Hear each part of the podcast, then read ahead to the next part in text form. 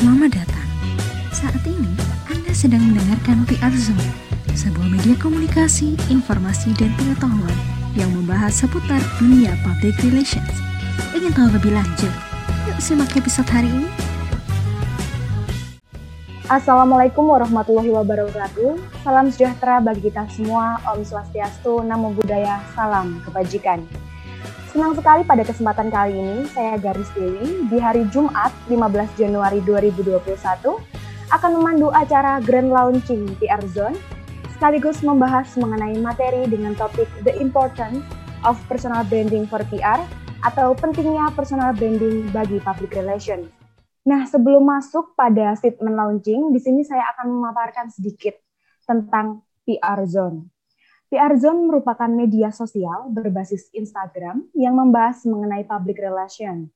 PR Zone didirikan oleh Diana Amalia sekaligus dosen ilmu komunikasi di UPN Veteran Jawa Timur. Akun PR Zone mulai ada pada bulan Agustus 2019 dan akun tersebut dikembangkan menjadi tiga kanal media yaitu Instagram, YouTube, dan juga podcast.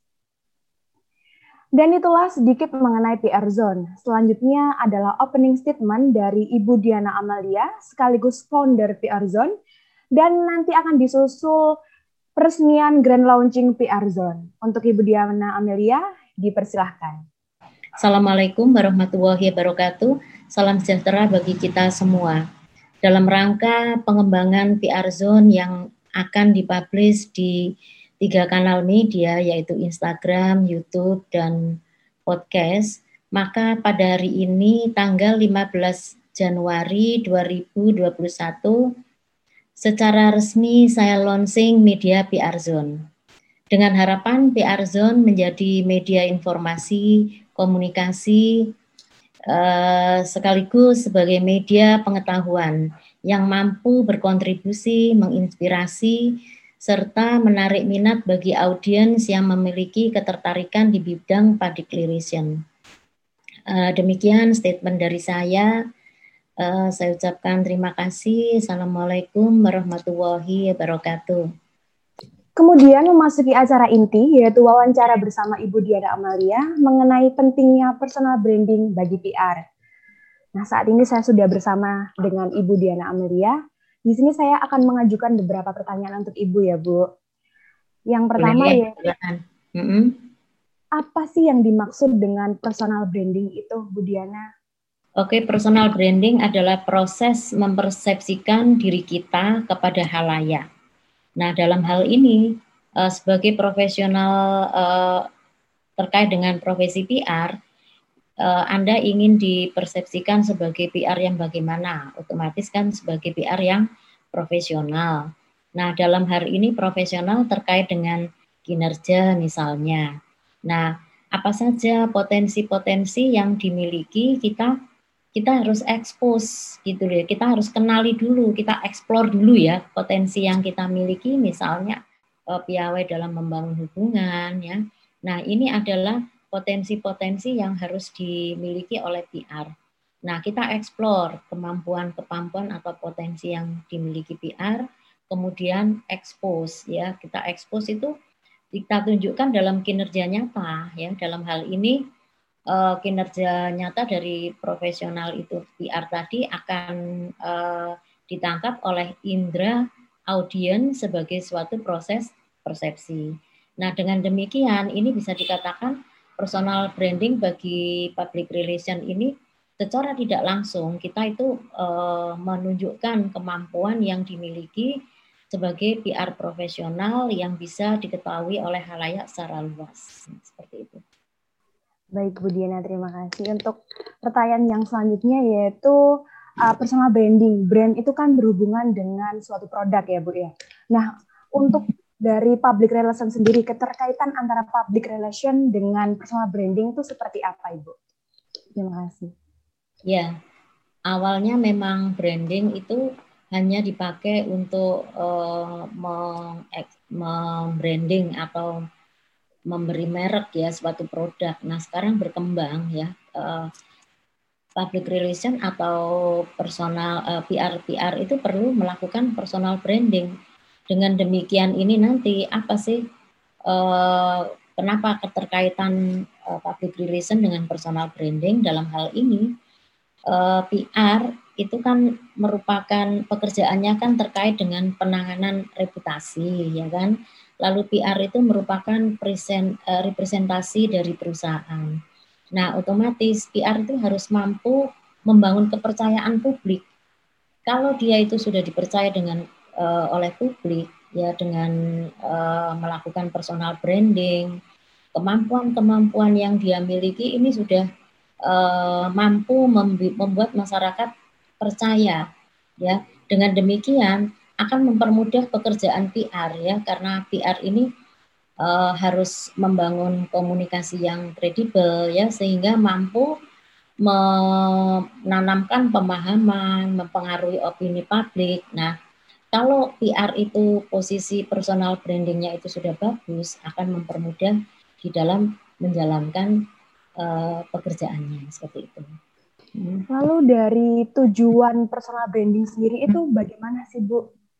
Tujuan personal branding itu uh, kenapa PR melakukan uh, personal branding? Apa sih tujuannya ya? Tujuannya itu akan lebih kalau melakukan personal branding itu akan lebih dikenal ya kan? Tadi di awal saya mengemukakan bahwa personal branding itu adalah proses mempersepsi diri kita kepada halayak, makanya explore dan expose kemampuan PR itu ya.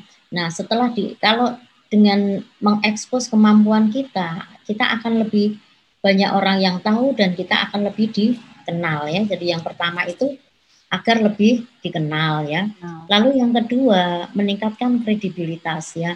Kalau misalnya uh, seseorang atau PR pro, seorang PR ini dikenal sebagai PR yang profesional, ini akan menguntungkan dirinya, yaitu uh, akan mempermudah dia di dalam menjalankan tugas-tugasnya karena uh, personal branding itu bisa meningkatkan kredibilitas ya kepercayaan publik terhadap personal tersebut ya. Lalu berikutnya bisa memperluas jaringan.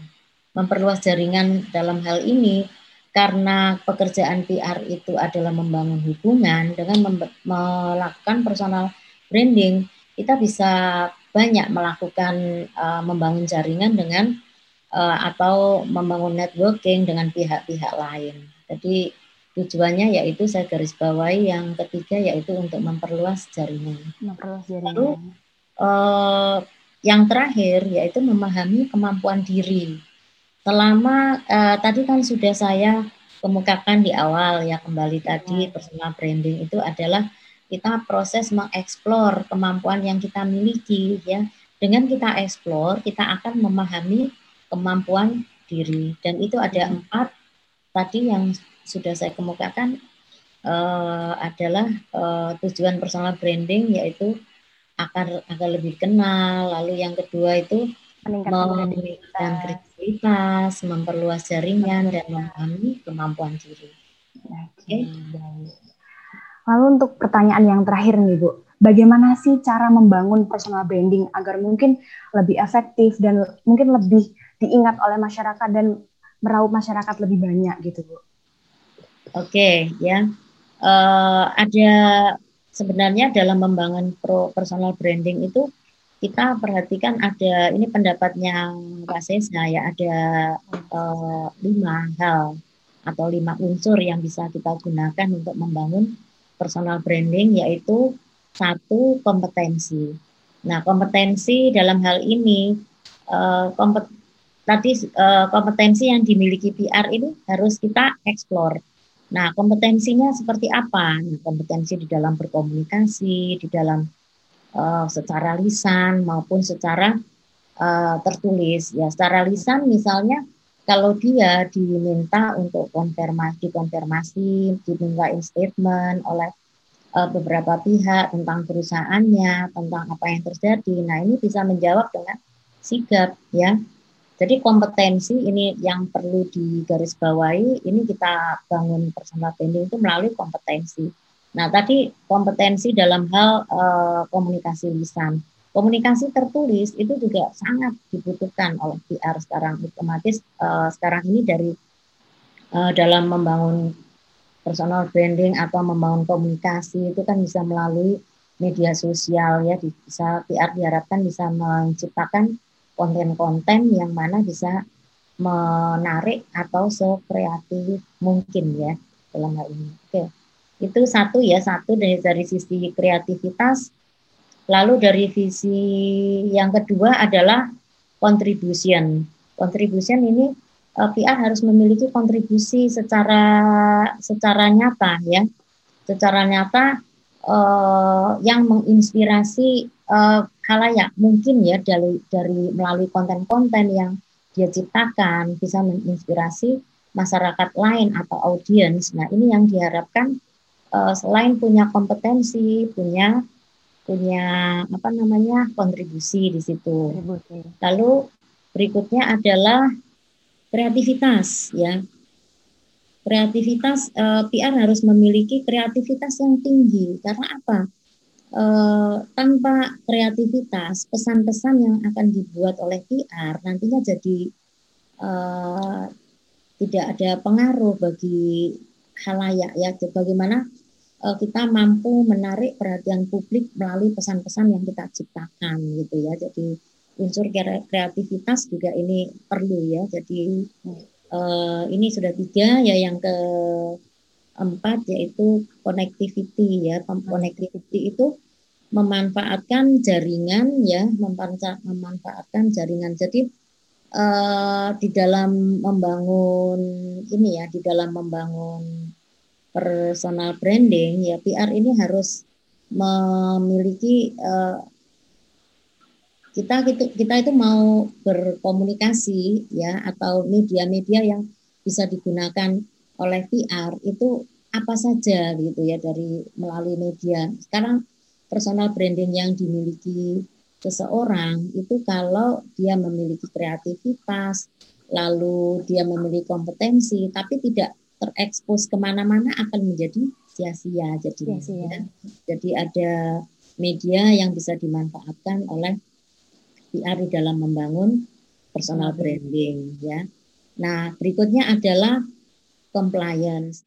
E, pastikan bahwa PR ini mampu memenuhi harapan e, kedua belah pihak karena PR ini e, sebagai bridging antara perusahaan dan juga publiknya. Jadi dengan demikian PR harus bisa memenuhi harapan perusahaan. Harapan perusahaan itu bisa mengkomunikasikan apa kepentingan perusahaan-perusahaan ini kepada publiknya dan juga harus bisa juga memenuhi kepentingan publiknya. Maksudnya apa yang diharapkan oleh publik ini bisa diakomodir oleh perusahaan seperti itu. Jadi uh, uh, PR sebagai bridging ini bisa men, uh, ini bisa menjembatani kepentingan antara perusahaan dengan pabriknya. Nah, itu adalah unsur yang terakhir. Oke, saya kira uh, cukup.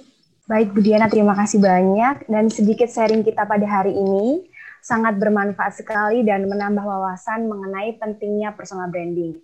Uh, dari sharing yang telah kita laksanakan tadi, dapat saya tarik kesimpulan bahwa pengertian dari personal branding adalah proses mempersepsikan diri kita kepada halayak atau publik Nah, terdapat lima unsur dalam membangun personal branding, yaitu kompetensi, connectivity, creativity, contribution, dan compliance.